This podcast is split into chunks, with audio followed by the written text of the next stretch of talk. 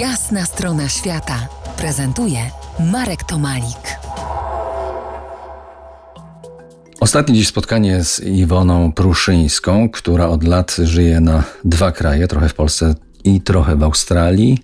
Nie dość, że jest prawniczką i tu i tam, nie dość, że zajmuje się sztuką aborygeńską, to Iwona działa jeszcze, działa jeszcze w fundacji.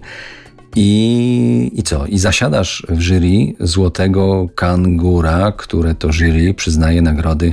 Powiedz komu i za co? Jest, jest rozdawany dawany, nagradzany na festiwalu e, filmów e, fabularnych w Gdyni od 15 lat. Co roku dystrybutorzy i producenci filmowi, australijscy dystrybutorzy i producenci filmowi nagradzają ich zdaniem najlepszy film polskiej kinematografii w danym roku właśnie Złotym Kangurem. Laureaci Złotego Kangura zapraszani są do Australii na turnę ze swoim filmem. Film pokazujemy nie tylko w ramach organizowanych przez nas festiwalu filmów polskich y, w Australii, który będzie miał miejsce w kwietniu 2024 roku, ale również y, film jest przez nas sponsorowany, jego całe tournée po wszystkich największych miastach Australii oraz dwutygodniowe wakacje ekipy filmowej.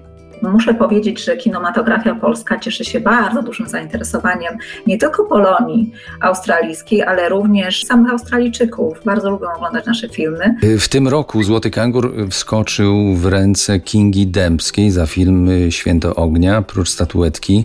Kinga tak. czeka także przygoda, co już powiedziałaś, tak? Pojeździ po tak, Australii. Tak, absolutnie. Kinga, Kinga została, tak, Kinga razem z ekipą, e, z, główny, z głównymi bohaterami filmu oraz e, z producentem e, filmu została zaproszona do nas, właśnie wybiera się w maju.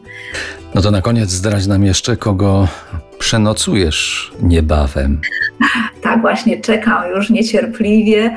E, jutro, e, jutro odbieram z Okęcia dyrygenta, e, dyrygenta australijskiej Orkiestry Symfonicznej Władimira Fasila, który został zaproszony tutaj przez naszą, przez naszą filharmonię do być może objęcia na, na, na rok dyrygentury, dyrygentury naszej orkiestry. Przypomnę jeszcze raz zaproszę na wernisaż sztuki aborygeńskiej Utopia Art w najbliższy czwartek, 12 października w Bibliotece Publicznej Warszawy na ulicy Koszykowej, który inicjuje Iwona Pruszyńska, mój i wasz gość po jasnej stronie świata. A tobie Iwono dziękuję. Dziękuję serdecznie. Dziękuję serdecznie Marek. Dziękuję Państwu e, za uwagę. To była jasna strona świata w RMF Classic.